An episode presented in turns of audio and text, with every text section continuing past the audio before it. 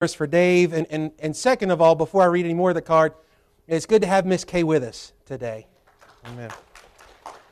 And uh, it's good to have Miss Kay back. That's who this card is from. And, and, and all through it here, I, she just wants to express her gratitude to you guys and uh, to the church for being there for. And it's good to have her back today. And so I'm going to stick this back there. Y'all read it, all right? And y'all make sure you say hi to her. It's been it's good to have you back. And as well, it's good to have Miss Joanne back today. Praise the Lord. Now, she's not going to do any goodness gracious great balls of fire today, all right? But, but she's going to play for us, all right? So praise the Lord. We're thankful to have her back. Thankful for JL for leading us through the, the uh, silent nights, if you will. The, took us down a couple weeks to Acapulco and Alamode or all that stuff. We appreciate it. We enjoyed it as well here. This is an announcement for you ladies. How many ladies are out there today? All right, y'all are quiet. Are you sure? I'm just kidding. I don't want to get in trouble this morning. All right, y'all are going shopping. Who wants to go shopping, ladies? All right, a couple of you, not so much. All right. I'm sure it's going to be a wild trip, well attended. All right, well, ladies, if you want to, there's going to be a shopping trip to the Pinnacle. In case you want to know what the Pinnacle looks like, it looks like that. You can't see the name of the signs of the stores there, but there's a Bass Pro Shop. So, any guys want to take another van? We can tag along. If the ladies don't want to go, we'll at least go to Bass Pro. But uh, the ladies, you guys will go that morning. Meet at the church at 7:30. That is on the what, what day is this? Oh, there it is. I can't read. Saturday, November 12th. There we go. Yeah. Y'all make sure you read your Bible along with me this morning if I'm having a trouble with that font. All right. We'll meet. Y'all will meet November 12th at 7.30, so mark it down, save your some, some coins and, and uh, steal your husband's credit card or something. Uh, just kidding. Uh, and uh, you guys will have a good time. Today, um, we will be having a brief meeting after the morning service for Kids Club workers. So if you're a visitor, and if you're not a visitor, here's my hand. It's good to see you. I wish I could talk to you after service, but we got to have a quick meeting for our kids club. So if you're a kids club worker, meet right down here real quick all of three to five minutes, roughly, give or take two or three, okay? Um, and we'll meet here, get that done, have a quick meeting for our kids club. And then as well, tonight, um, hopefully this doesn't scare you off, all right? Hopefully this encourages you to come. We've got revival starting. We got uh, Taylor Gillespie coming in uh, tomorrow morning. He's flying into Charlotte, going to go pick him up. He'll be preaching Monday, Tuesday, Wednesday, and Thursday night, 7 o'clock. And so tonight, what we're going to do is something a little different. We're going to have just an old fashioned prayer meeting. I encourage you to come tonight. And we're just going to gather around this sanctuary, even in the hallways. We're going to walk around. We're going to lay down. Whatever you need to do, find yourself a spot and pray. And we want to pray that the Lord would meet with His people, that we would come with hearts that are ready to be purified by the Word of God, that we would come uh, before Him and receive all that we need from the power of His Spirit, the power of His Word, as the Word comes and is preached. And so I'm looking forward to this week. I invite you to invite some people. We've got some more flyers out there. Let somebody know on Facebook, give somebody a call you never know what one time uh, can do. We never know what one prayer can do uh, for another soul or even for your own. Um, a reminder as well, we would like deposits due for the men's prayer advance. Um, a deposit's $100. The full money is due at the end of the month. Uh, also, men, if you are planning on going, make sure you sign up on that sheet or let me know personally because we want to get registered in the next week or so, all right? So we can go ahead and get rooms and get you registered because room does run out quick, both in the hotels and at the conference. All right, but that's for the men's prayer advance uh, next uh, January. Then um, let's see here. Uh, revival starts. We got that. I invite you to come. Make sure you mark it down. Make plans to join us. Then Sunday, October the 30th. That's next Sunday at 5 o'clock. Um, we're going to be having our fabulous Femi Fall Fun Fling Ding and Chili Cook Off where we're going to have fun, fun, fun till we're done, done, done. Does that sound good? All right, we'll find out. Uh, we hope you guys can come. We, we, we're just going to have a good night of fellowship. Bring you a pot of chili. We got prizes ready to go for the best chili and the hottest chili. We've also got some door prizes, some games, uh, some things like that. We'll have a photo booth. Um, but bring you some chili. Bring If you don't eat chili, bring something else to share, all right? Bring some desserts. We'll have some fun. We're going to eat whatever's there. And uh, if it's bad, we won't, we won't tell you. We'll just eat it anyways, all right? So just come and enjoy a good time of fellowship. Then Sunday, November the 6th, um, that's the first Sunday in November. The seniors ministry will be having a, a lunch. Um, the meal will be barbecue, baked beans, coleslaw, rolls, desserts, and the donations will be going towards their upcoming trip to the Art Museum in December. All right, so mark that down. Come hungry and uh, come ready to donate and give them some, some money, and uh, you'll enjoy some good food out of it. And they'll get to go in December for their trip. And then, as well, we got Christmas in Kentucky. Um, our missionary uh, takes uh, shoe boxes there. We've got shoe boxes in the back on our mission board table. Take you a shoe box and a little letter that shows you what all to put in there. Put some love into that box. Turn them in. When you turn them in, bring them right in here and we'll place them there. We've got till the end of November. I know that seems like a long ways away, but it's not. All right, it's coming quick, so make sure you get you a box. And then as well, want to thank you guys who have been bringing in candy. We're going to take in more wrap candy up it through this Wednesday for the safe uh, trick or treat candy thing that they do out downtown. We've got bags that we're putting together that have tracks for kids and families and invitations, and we'll be giving them out some candy there. Uh, so if you can uh, donate to any of those, we certainly appreciate it. But this morning, uh, I'm going to pray for us, and we're going to stand to our feet and we're going to worship the Lord. And for the first time with uh, some piano. So praise the Lord. Let's lift up our voices. Let's sing the same way we've been singing the past few weeks because, as we've talked about, whether we got a full orchestra or whether we've just got a a barn and some rusty voices and some rusty nails. We're going to sing and praise God. He's worthy of it. Uh, so let's pray. Lord God, we come to you this day. We want to thank you for your faithfulness. Thank you, Lord, for meeting with us today. We thank you for your word, God, that we can open it up, we can hear it preached, we can understand it uh, through the power of your spirit. I pray that today, God, that you would prepare every heart for the message, prepare us for the songs to worship you in spirit and in truth. That today, that uh, Christ would be honored and, and glorified. And Lord, today, if there's a sinner who, who needs to be saved, God, I pray that you would save them. If there's a saint who's struggling with sin or, or discouragement, whatever the need might be, God, I pray that you would meet that need according to your word and according to your spirit. God, we thank you that we can set aside this week uh, for some revival meetings. We pray, God, that revival wouldn't even tarry to tomorrow night, but we might have it even this morning, Lord. I don't see a reason why uh, we couldn't have that. It, I pray, Lord, that you would just speak to your people. Give us what we need. And Lord, even more so, God, give us hearts that will receive you, that will look to Christ today. And Lord, we just thank you for this time. We pray that you would meet with us now and that you'd be glorified and honored in all things. In Jesus' name, amen.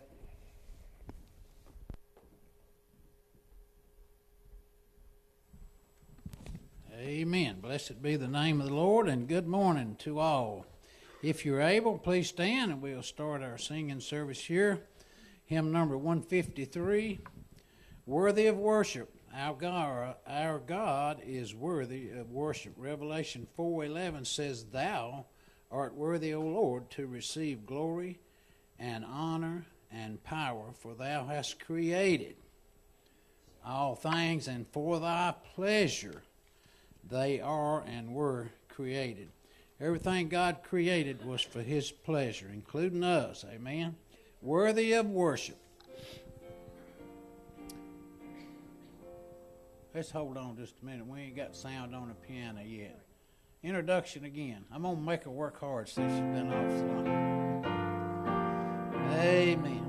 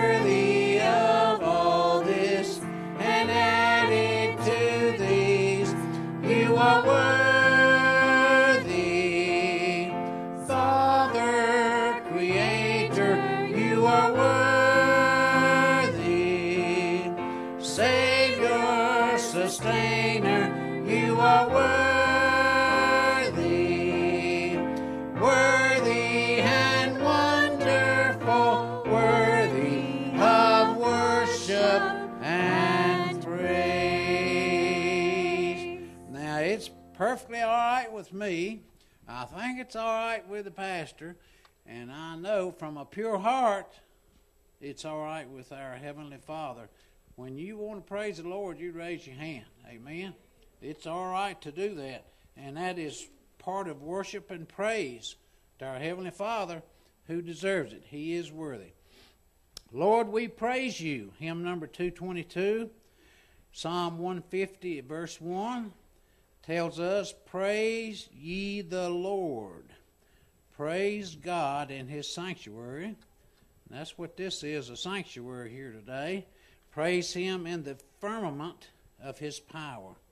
And Psalm 150, verse 6 tells us, Let everything that hath breath, that qualifies all of us because you're standing up today. Amen. Let everything that hath breath praise the Lord. Praise ye the Lord. Amen. Lord, we praise you. Lord.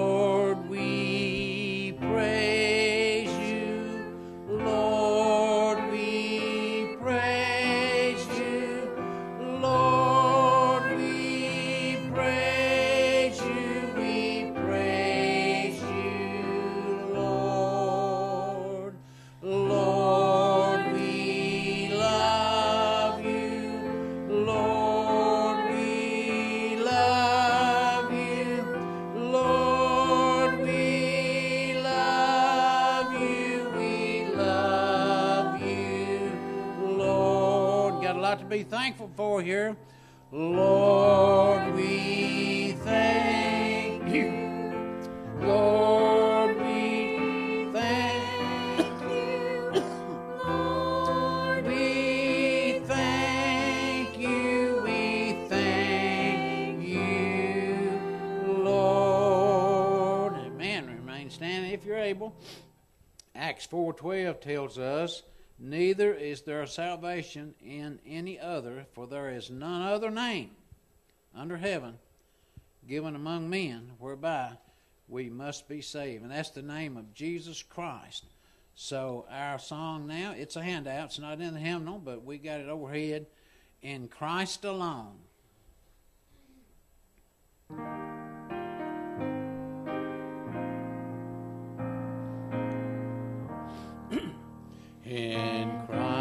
done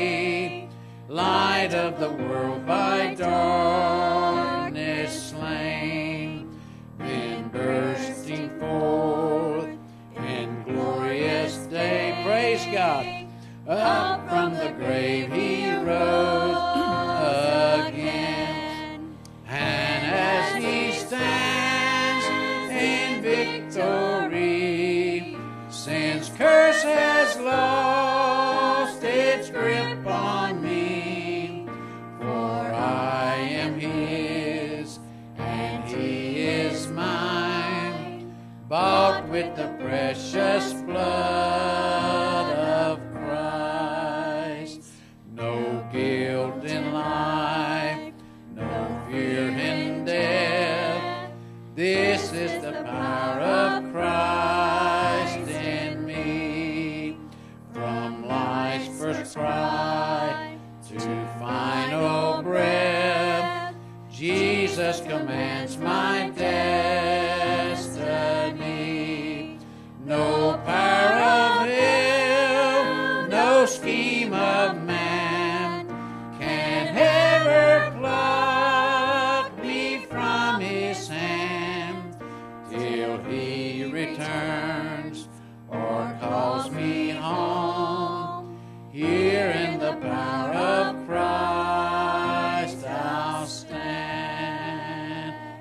people said, Amen. What a message in that song. Now, don't sit down. We're going to shake hands. We're going to wave. We're going to speak. We're going to make everyone feel welcome and be glad that you're all here. Hello, everybody. if y'all shake hands, I'll shake your hand.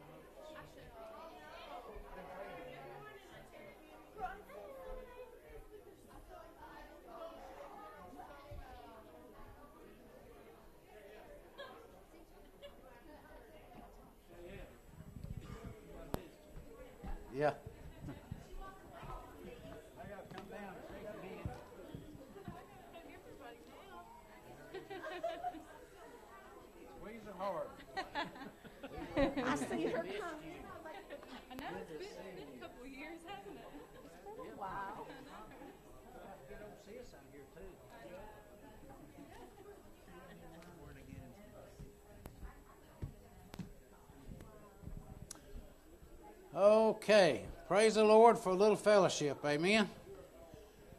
Thank you all. And uh, you may be seated when you get done fellowshipping. We have some special music down by Miss Cammy, pastor's wife. So, in case some of y'all don't know who she is, that's pastor's wife. I think 99% of us here know that. There might be a visitor that don't know that, but Miss Cammy, you come on.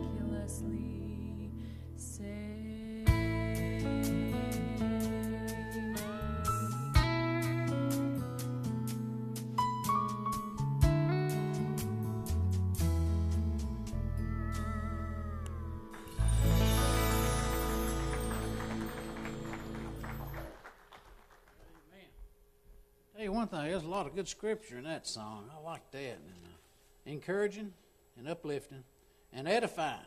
Main thing, edifying. Amen. Well, y'all uh, bow your head and close your eyes and pray with this old sinner right here. Amen. Saved by grace.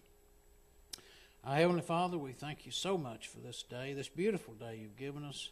Sun shining, birds are singing, some are shivering because of the coolness in the air, but we praise you for it. We thank you for the opportunity to come to your house here, Lord, and sit down and listen to singing and preaching and teaching uh, of your word here, Lord. We praise you for that and thank you so much for that freedom that we have and opportunity that we have in this country to do that.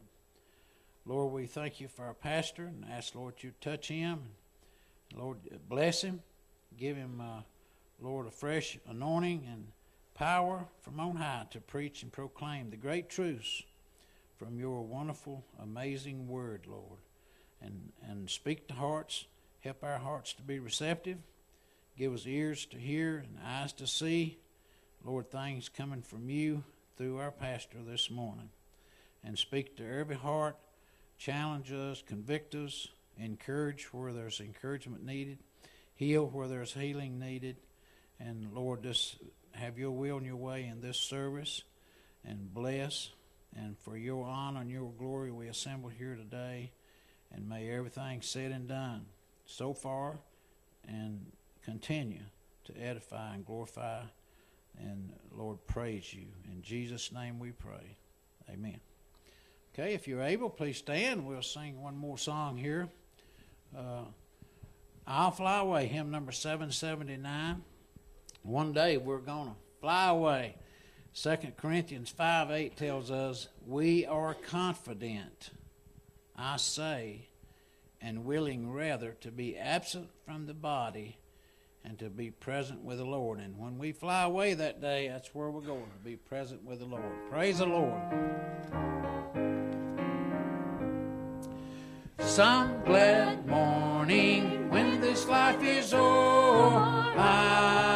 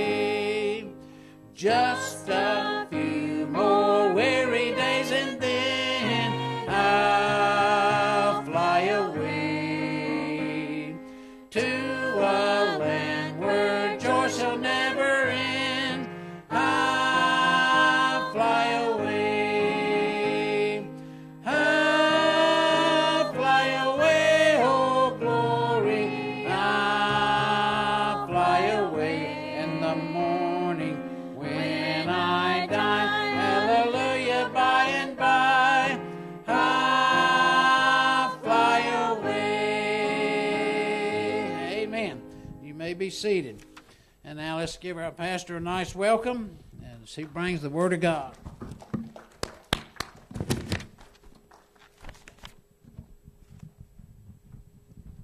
All right. We're grateful for the worship this morning. Uh, here, real quick, what, what, we got is before I get to preaching, is uh, we got a video this morning. Uh, I want to show with you guys. Um, how many of y'all, uh, some of y'all have asked, but how many of you guys remember about a month or so ago we were doing a fundraiser? for Joy Bringers Africa Missionary in Togo, and uh, they were doing their event. Well, we've got the video, and it's it's going, so we're gonna watch it.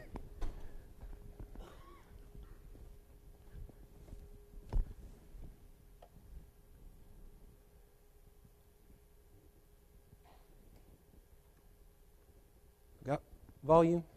There we go.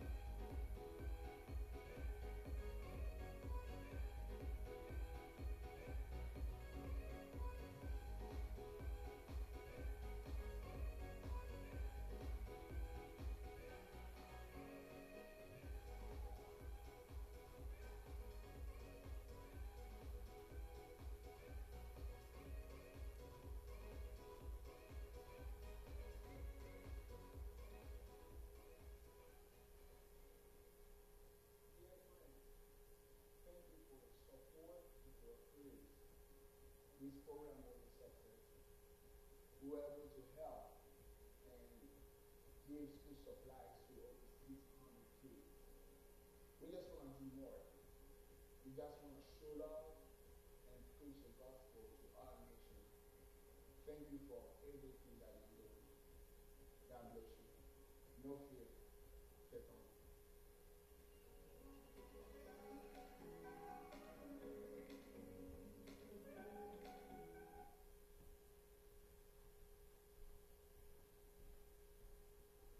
give the Lord a hand for that. And uh, you guys as well. I want to help narrate a little bit of it for you.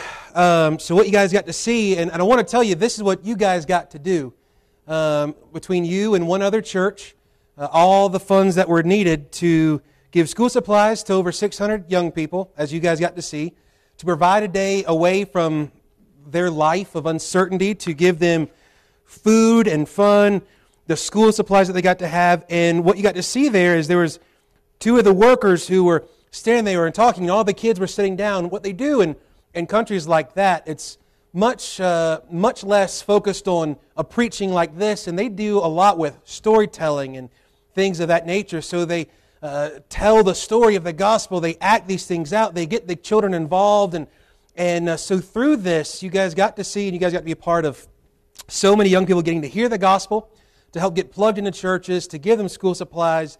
And this is why giving to missions matters. This is why we can never outgive God. This is why we can never outpray God. This is why we can never outpraise God. We must see that there is a lost world out there. And it doesn't always look like us. And I thank God that one day, because of the giving that you guys and your hearts, that there's going to be some people in that video who trusted Christ.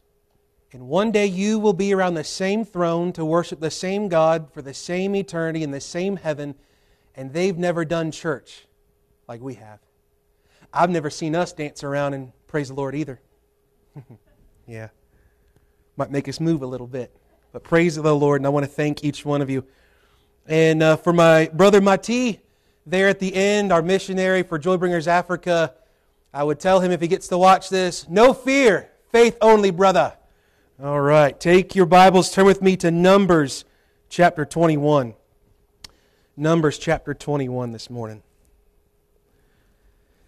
How many of y'all know we got revival meeting starting tomorrow night? All right, a couple of you. How many of y'all plan on coming? All right, the rest of you not sure? Well, hopefully you'll be sure after this, all right? As we come to this time, I felt uh, very burdened by the Lord for us to, to take a pause there in Colossians, and I believe we'll see why, and to come to this place where we see what revival looks like. Revival cannot be drummed up by you or me. Revival cannot be drummed up by a, a preacher or a singer, right? We could actually have the Gaithers show up, right? And, and, and revival is not going to break out. Revival only comes one way, the same way that any growth in your life comes. And that is by looking to Christ. Today, I want us to understand that there is truly only one message that I have today for anyone that is lost today or for anyone that is saved today. Whether you are saved and struggling or whether you are saved and have never felt more saved or spiritual in your life today, the only message that I have today is look to Christ and live. We must look and live. Numbers chapter 21, we're going to see verses 4 through 9. It says, And they journeyed from Mount Hor by the way of the Red Sea to compass the land of Edom. And the soul of the people was much discouraged because of the way. And the people spake against God and against Moses. Wherefore have ye brought us up out of Egypt to die in the wilderness? For there is no bread, neither is there any water, and our soul loatheth this light bread.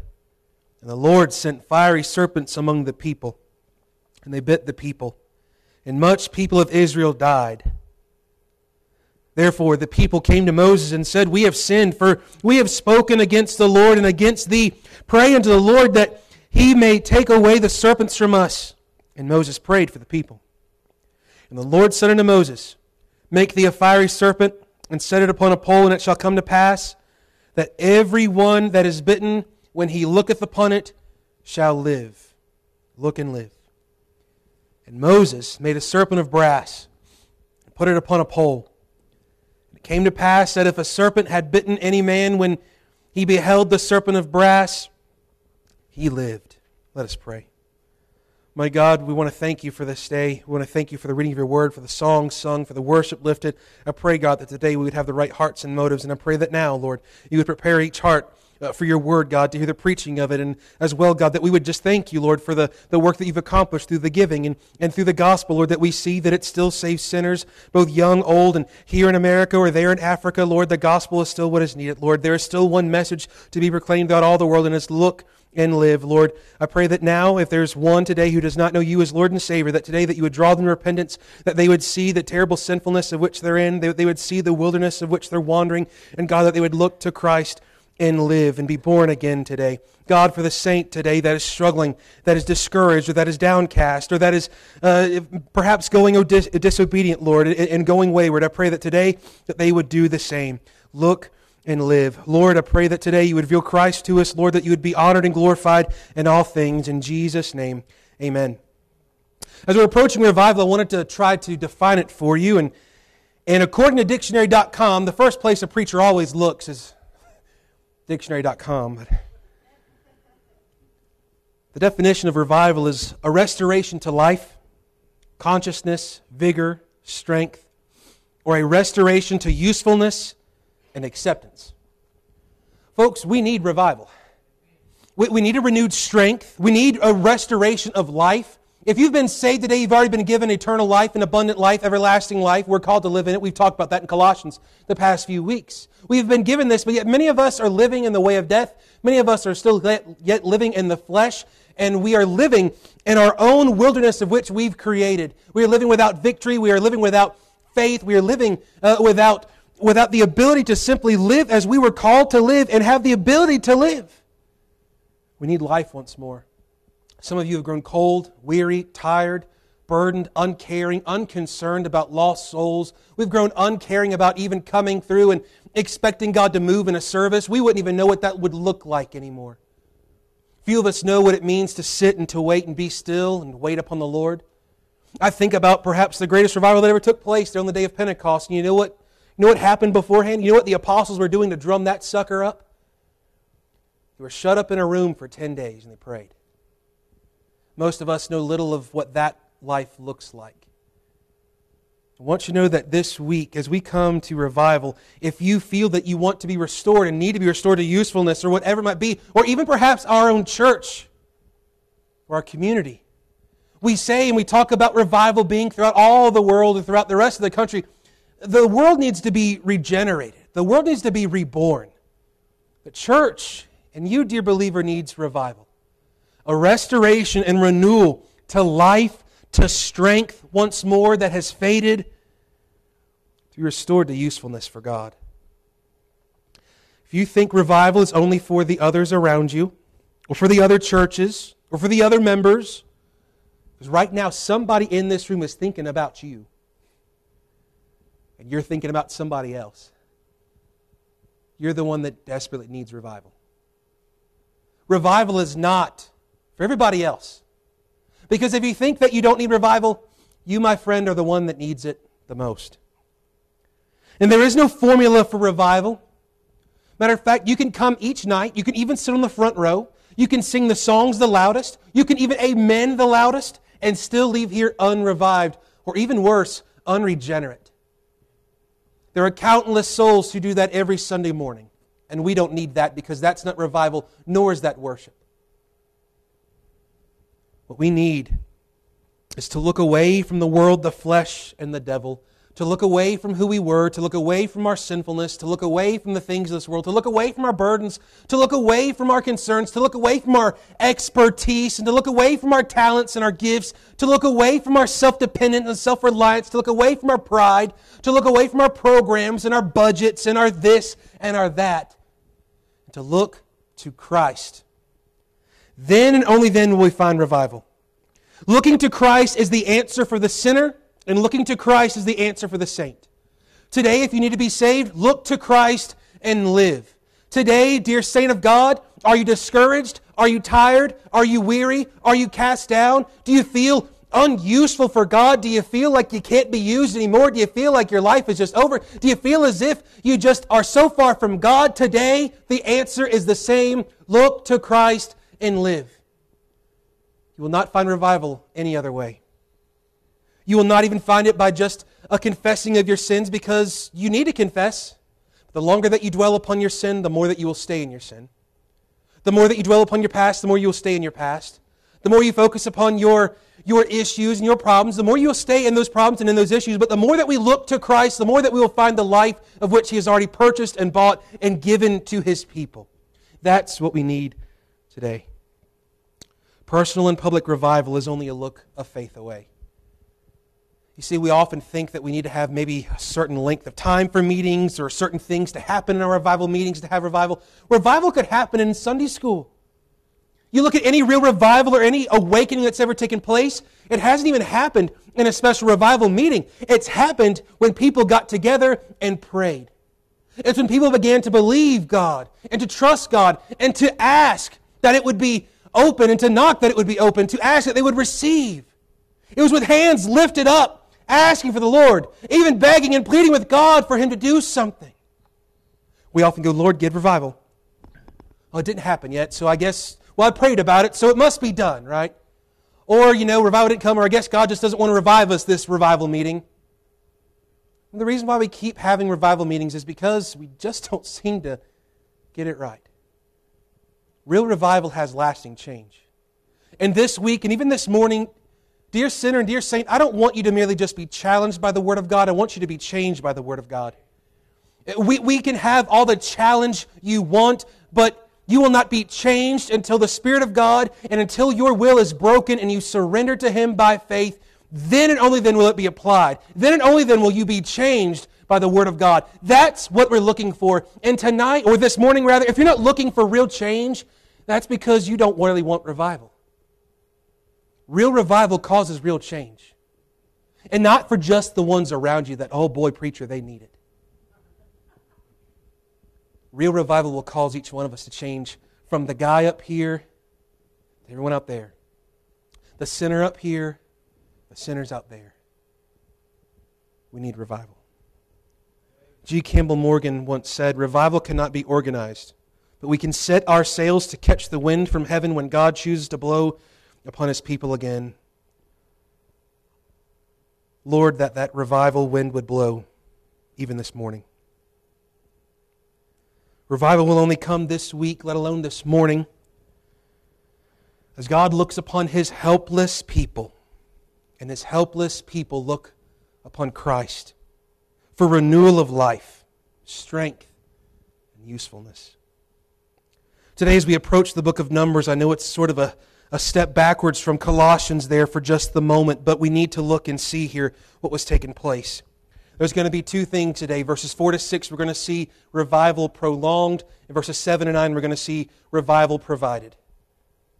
As we look here, I want you to know that although we can't bring revival, to our hearts or our homes or, or our churches or even our community. And we say we want all those things, don't we? Would you say today, and I'm sure that you would, I want revival?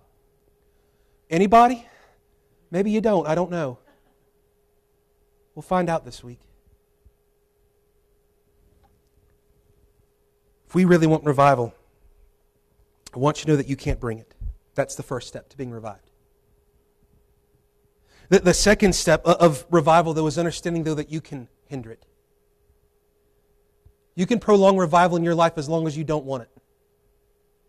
The Lord God would love to revive his people, to breathe fresh and renew life within them, to have them get a fresh look at Christ once more, to fill you with strength that you used to have, to fill you with comfort and hope that you used to have, to give you the, the perseverance to press forward, to give you uh, the gospel assurance of not just heaven, but of earth right now to live for Christ. The Lord would love nothing more than to bless his saints with that. But you and I look to all the wrong things for revival. We look to preachers, we look to singing, we look to, well, we just, we make sure we have a fall revival, spring revival, and, and, and we call that revival that's not revival. The reason why our revivals in our community remain unseen, and the reason why our churches remain unseen and unaffected, and we have more cobwebs spiritually than you could ever possibly clean with a broom or a mop, is because we often just don't want it.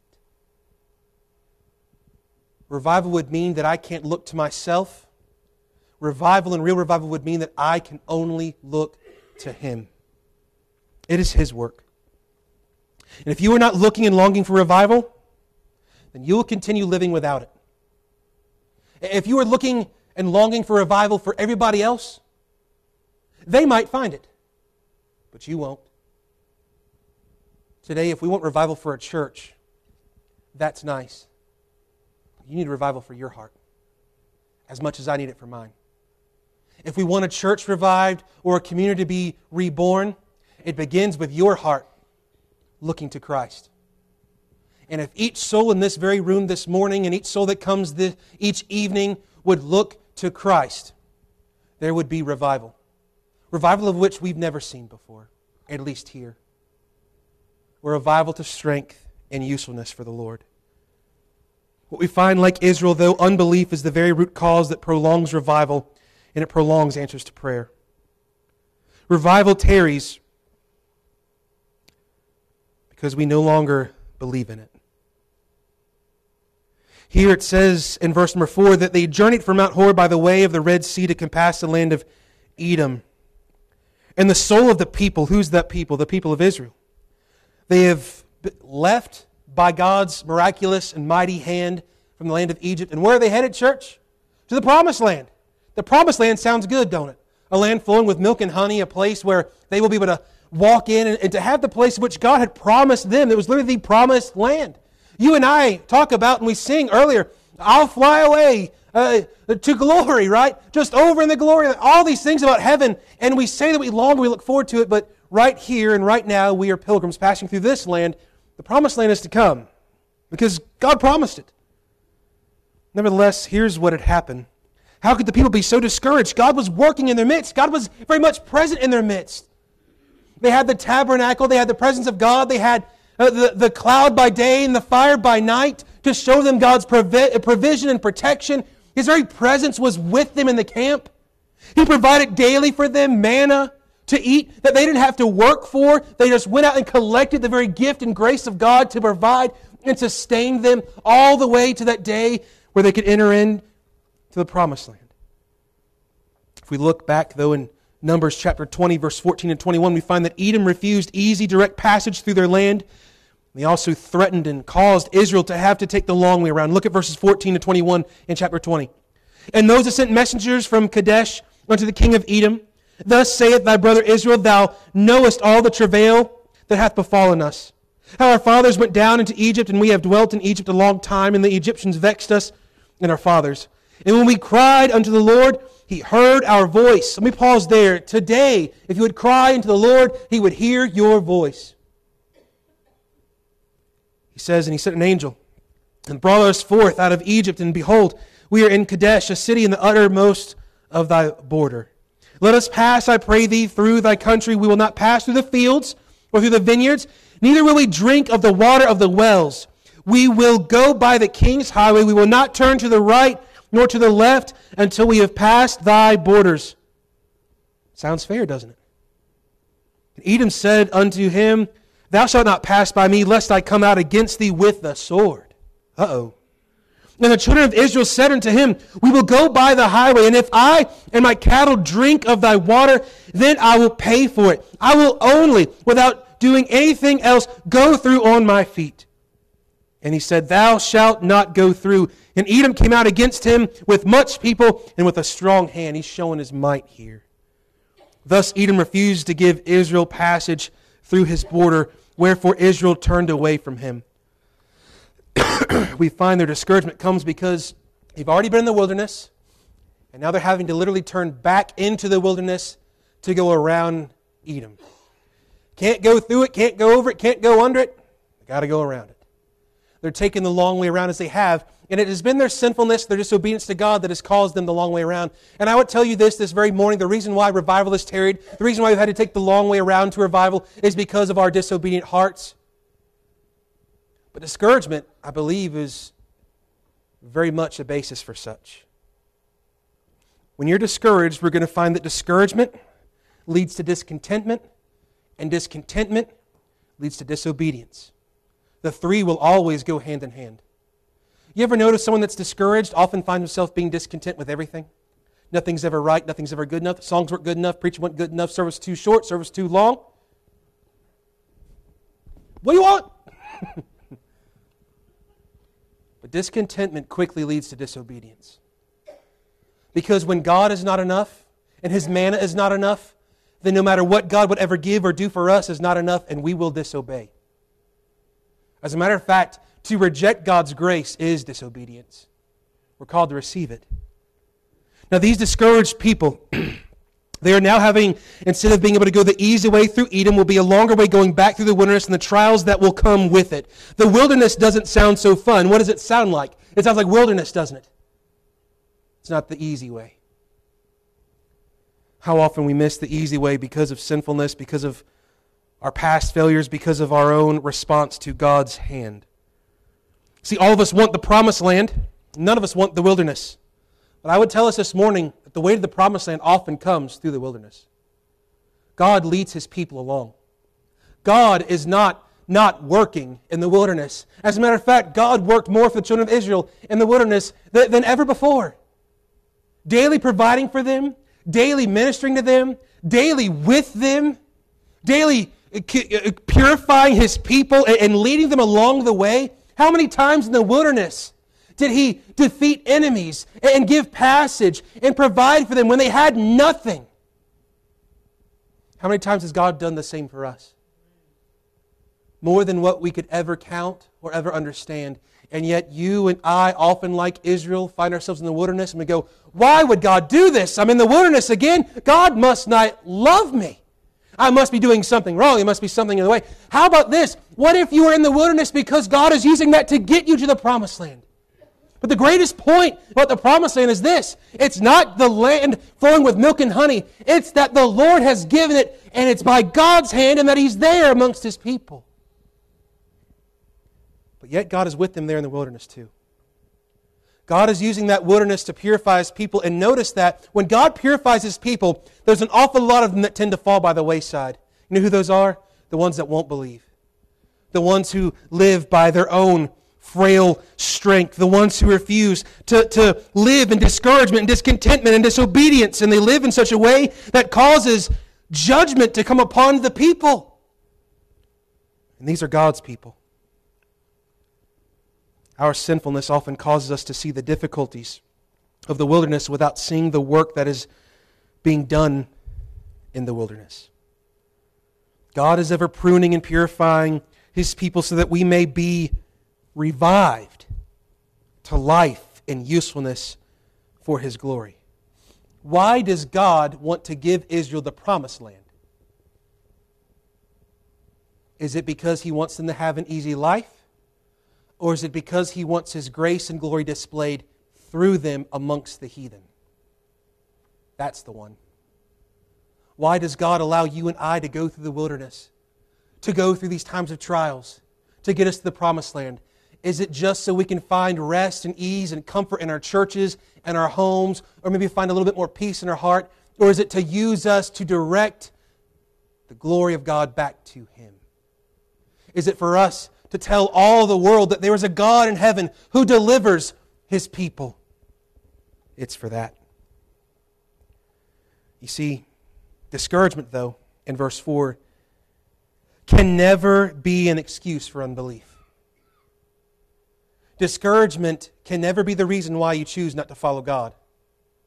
Discouragement can never be the reason why you stop pressing forward. Discouragement ought to be the reason, very much so, why you keep pressing forward. I'm discouraged, therefore I need the Lord. I'm discouraged, therefore I need one more step to the promised land. I'm discouraged, therefore I must look to Him. I'm discouraged, therefore I must not trust in myself. I'm discouraged, therefore I, I am needy and helpless, and I need the Lord. Discouragement should not drive us away from God, but by faith to God. Discouragement should never be the reason why we find ourselves wayward or wasting the time of wilderness. And how often we waste the wilderness that God is using to make us who we need to be. The second thing that we find in verses 5 and 6 are, are really back to back and hand in hand. It is that the people are not just discouraged, but they come, become discontent, and a discontent people become a disobedient people. Even discontentment itself is disobedience. To not be content with not just what God has given, but with who God is and the reason why Israel in this time, and the reason why the church and believers today murmur and complain against the plan of God, or the providence of God, or the provisions of God, or even the very person of God Himself, is because in their life, He is not enough. We want the comforts that we had in Egypt. Did they forget that they were slaves? Oh, but we had good food in Egypt.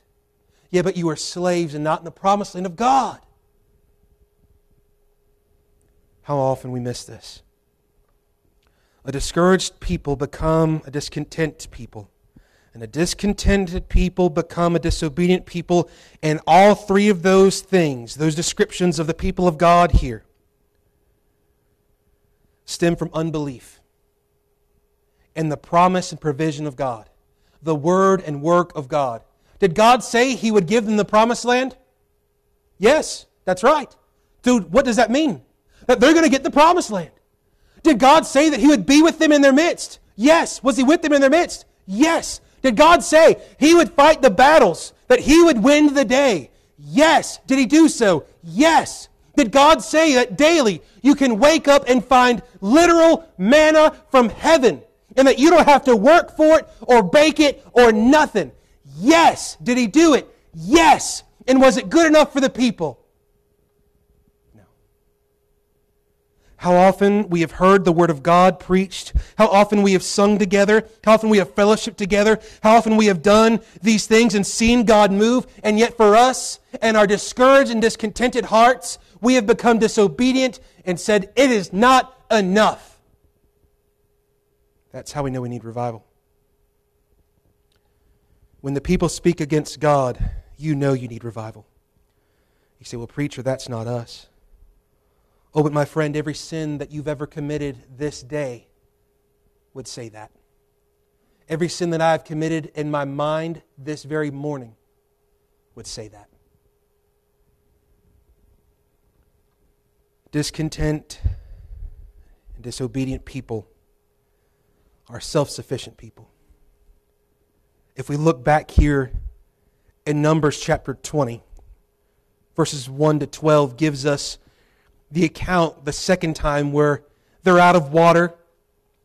God tells Moses, says in verse number 8, Take the rod and gather thou the assembly together, thou and Aaron thy brother, and speak unto the rock before their eyes. Verse number 8, what does God say to do to that rock? For water, speak to it. He's provided rock, water out of the rock once. He said, Whack it. Not this time, he says, Speak. And look at this. It says, and it shall give forth his water by hitting it or speaking to it. By speaking to it, because speaking is what God had commanded. Look what happens. Thou shalt bring forth them to the water out of the rock, so thou shalt give the congregation and their beasts drink. And Moses took the rod from before the Lord as he commanded him. That's good. In verse 10, Moses and Aaron gathered the congregation together before the rock, and he said to them, Hear now, ye rebels. Oh, what pride. Must we fetch you water out of this rock? You ain't fetching it, Moses. God's giving it. He says, Moses lifted up his hand, and with his rod he smote the rock twice, and the water came out abundantly, and their congregation drank, and their beasts also. You want to see what the grace and mercy of God looks like? It's there in verse 11. A disobedient man of God who calls the people of God and tells them about how disobedient and rebellious they are. And he's rebelling and disobeying God himself. And God, instead of drying up that rock, pours out water and provides for his people.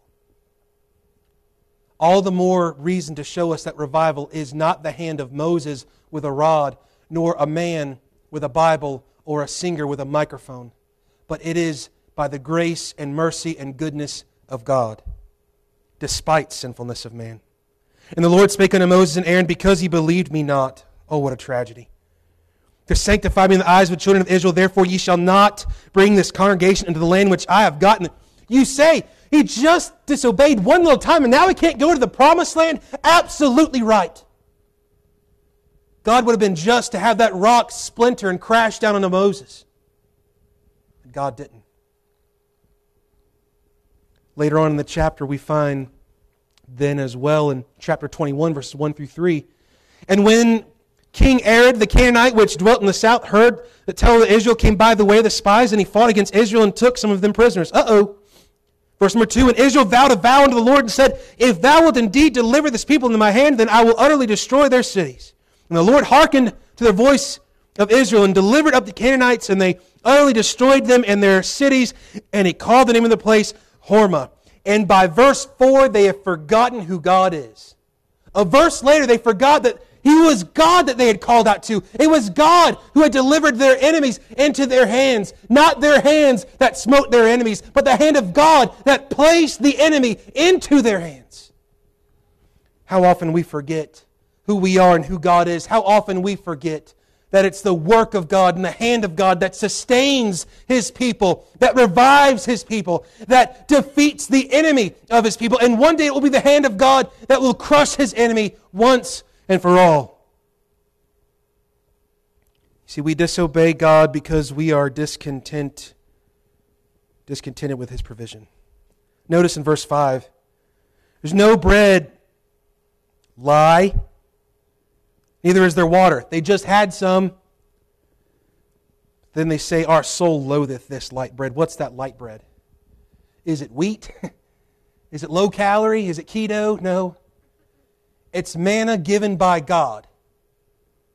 And they didn't have to do a thing for it. And they say, We don't want this.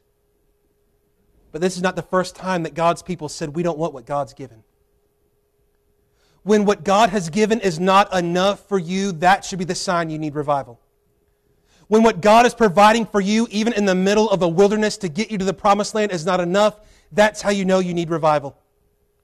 When we remain unamazed and unthankful by the daily provision of God's mighty and gracious hand, that's how you know you need revival. Church, would I ask us today, do we need revival? Do we see our own state? They rejected the heavenly manna, a picture of the grace of God. Over in John chapter 6, John chapter 6, verse 31.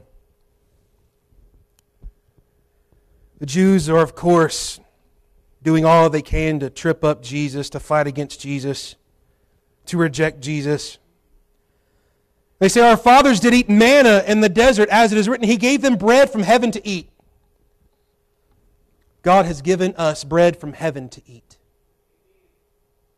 This book. When will it be enough for us, dear saints of God?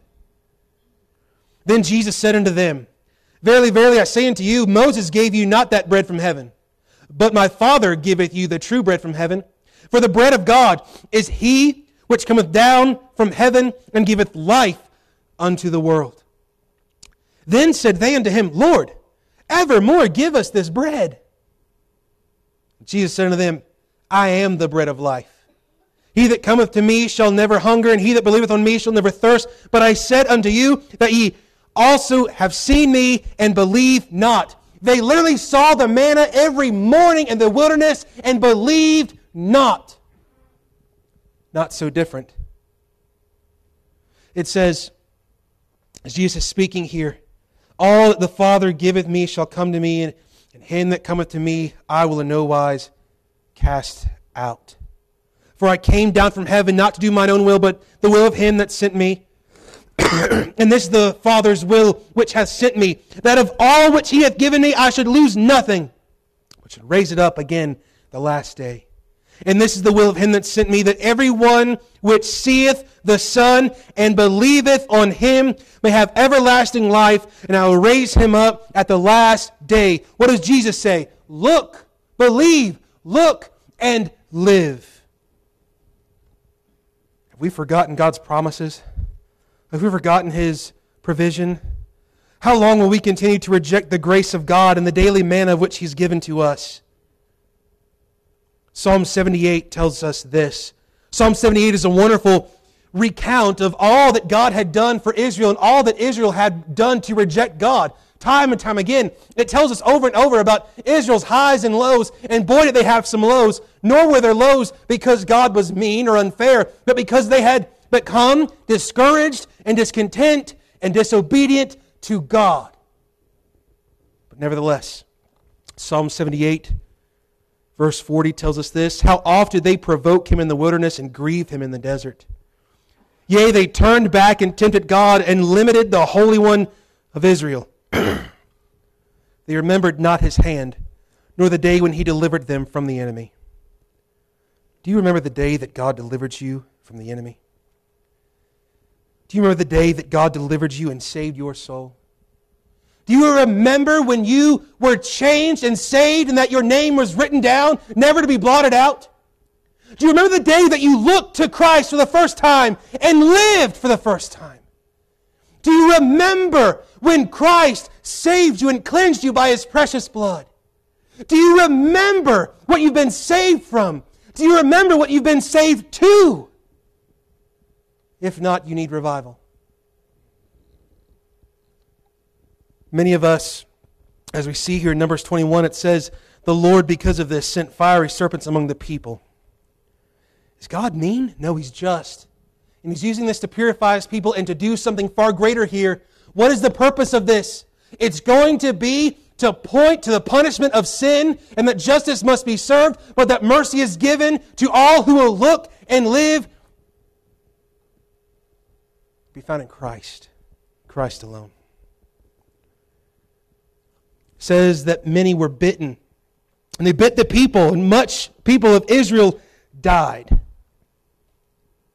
Many of them who had followed the Lord, many of them who had believed at one point in time, but many of them who had just grown discouraged, tired, and weary of the wilderness, and had forgotten who God was and what God was doing. Today, if you are lost, today you have been bitten from the moment of your birth with a sinful nature the sin curse of Adam is now in you, and you are going to sin and you are going to die. You are separate from God, and you need to be born again. The only answer will not be found. It will not be found in religion. It will not be found in a baptistry. It will not be found in joining a church. It will not be found in works or service. It will only be found as you look to Christ and live. Some of you saints of God, though, it seems have been bitten. Bitten by sin, bitten by discouragement, being discontent, growing weary of manna growing weary of the provision of God and saying, Well, I just want more. I just need more. I just don't feel that this manna is good enough. I just don't feel that this manna makes me full.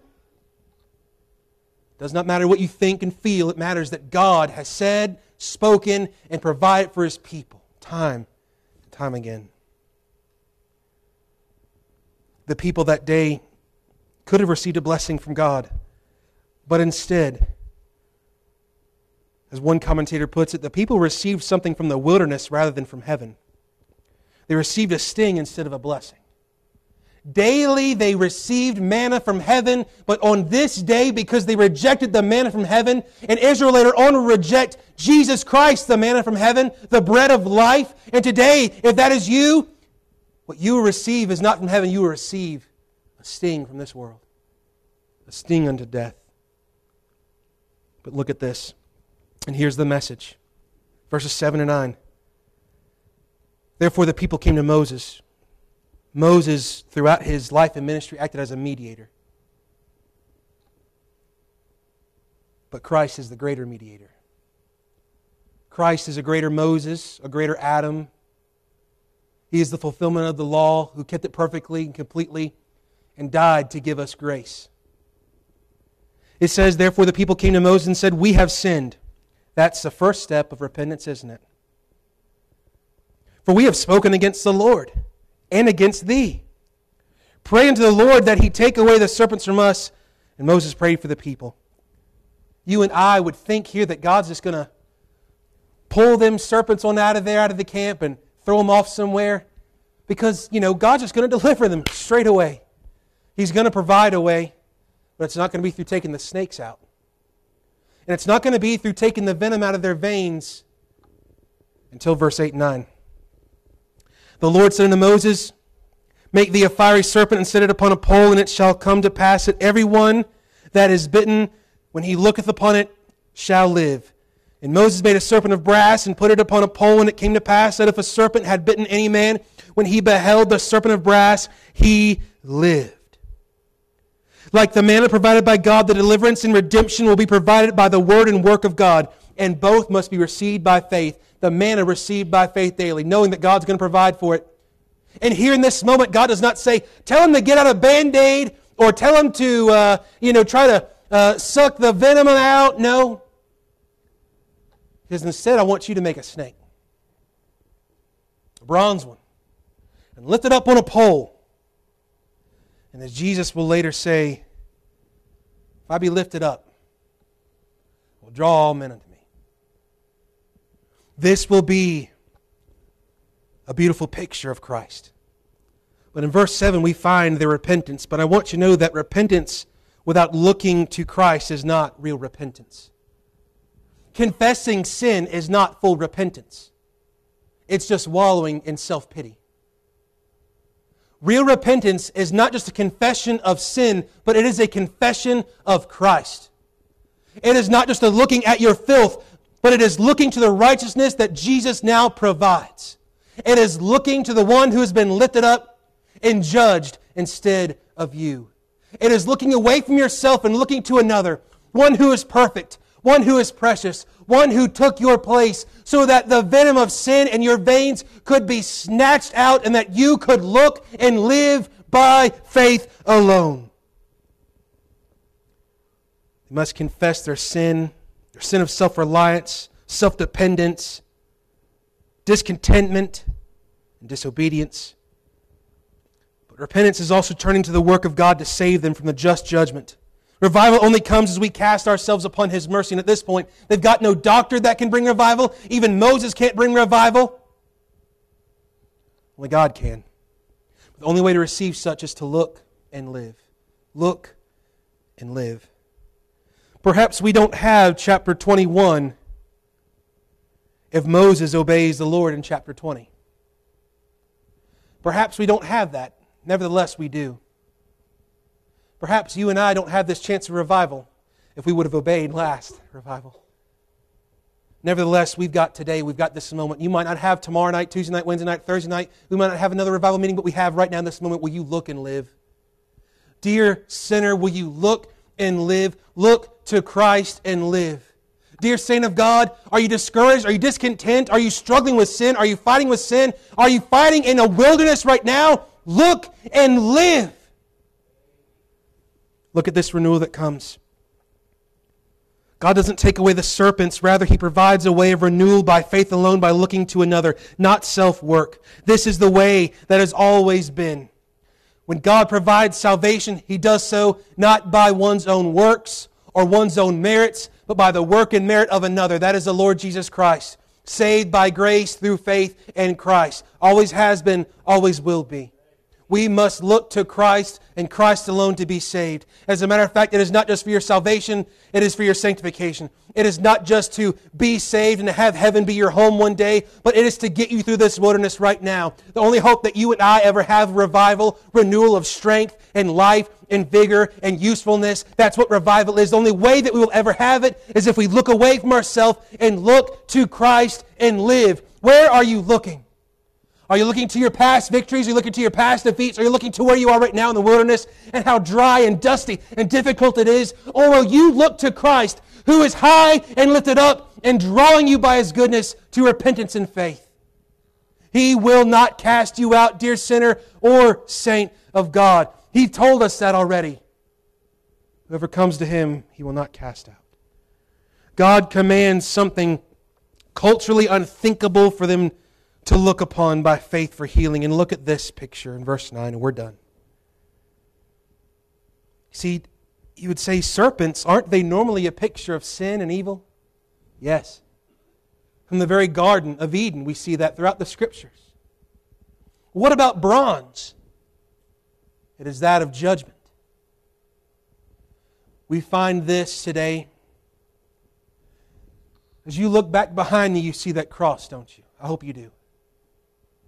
As Jesus was high and lifted up that day, much like this bronze serpent in the wilderness, we find that justice has been served, that judgment has been given, that one other has taken away the sins of the guilty, that the innocent has taken the place of the guilty, that he who knew no sin became sin Jesus became sin for us and was judged guilty so that you and I can be judged innocent before God.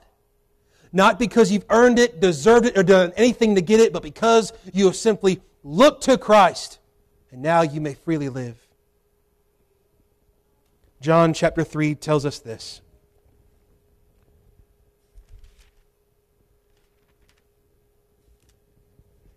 Verses 13 15 tell us Jesus is speaking to Nicodemus and says, No man hath ascended up to heaven, but he that came down from heaven, even the Son of Man which is in heaven. And as Moses lifted up the serpent in the wilderness, even so must the Son of Man be lifted up, that whosoever believeth in him should not perish, but have eternal life. Today, that is you. Jesus has already been lifted up, crucified, slain, risen, and ascended to the Father. Will you look to him and live, dear sinner? How about you, dear saint? in your wilderness where you are right now, will you look to Christ and live, or will you allow the venom of discontentment, disobedience, and discouragement ruin your walk with the Lord? Look to Christ and live. John chapter 3 then tells us, He that believeth on the Son hath everlasting life, and he that believeth not the Son shall not see life, but the wrath of God abideth on him. But here's our great hope. In the book of Isaiah, God is calling his nation to repentance. He is warning them of the great judgment to come, but as well, throughout the book of Isaiah, he gives Isaiah these wonderful truths that though judgment is coming, the Messiah is coming as well, not just to come uh, uh born of a virgin, to live a sinless life, to die a death for, for sinners, but as well to come one day to rule and to reign, and that one day there will be peace again for God's people forever and forever. But Isaiah 45, verse 22, the Lord says, Look unto me and be ye saved, all the ends of the earth, for I am God and there is none else. What is the cure? What is the thing that brings revival? It is not your work, my work, Brother Taylor's work, or any song that will be sung this week. It is that Christ bids you come and that he has been lifted up and that you may now freely look and live. Look to Christ and live. Revival will only come then. Today, dear sinner who doesn't know Christ, look and live. Be born again and know what real life looks like. But to you, dear saint of God, who is struggling with discouragement, disobedience, discontentment, and all the above in your wilderness, you say, I need revival.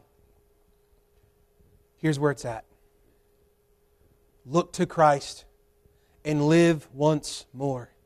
Be renewed in your strength, renewed in your life, and renewed for usefulness. And one day, we too shall reach the promised land, and it won't be here. But the moment we see the Lord, it'll all be worth it. Let's all stand this morning. This piano is going to play. And as it plays, this altar's open. If you need to be born again today, come. I'll take the Bible and show you Christ. Look and live. Be born again today. Today, if you're struggling with sin, today, if you're struggling with discouragement, whatever it might be, dear saint of God, would you come? Look to Christ and live. That's the answer to revival. If you need revival, want revival, desire revival, look to Christ and live. This altar's open. Would you come?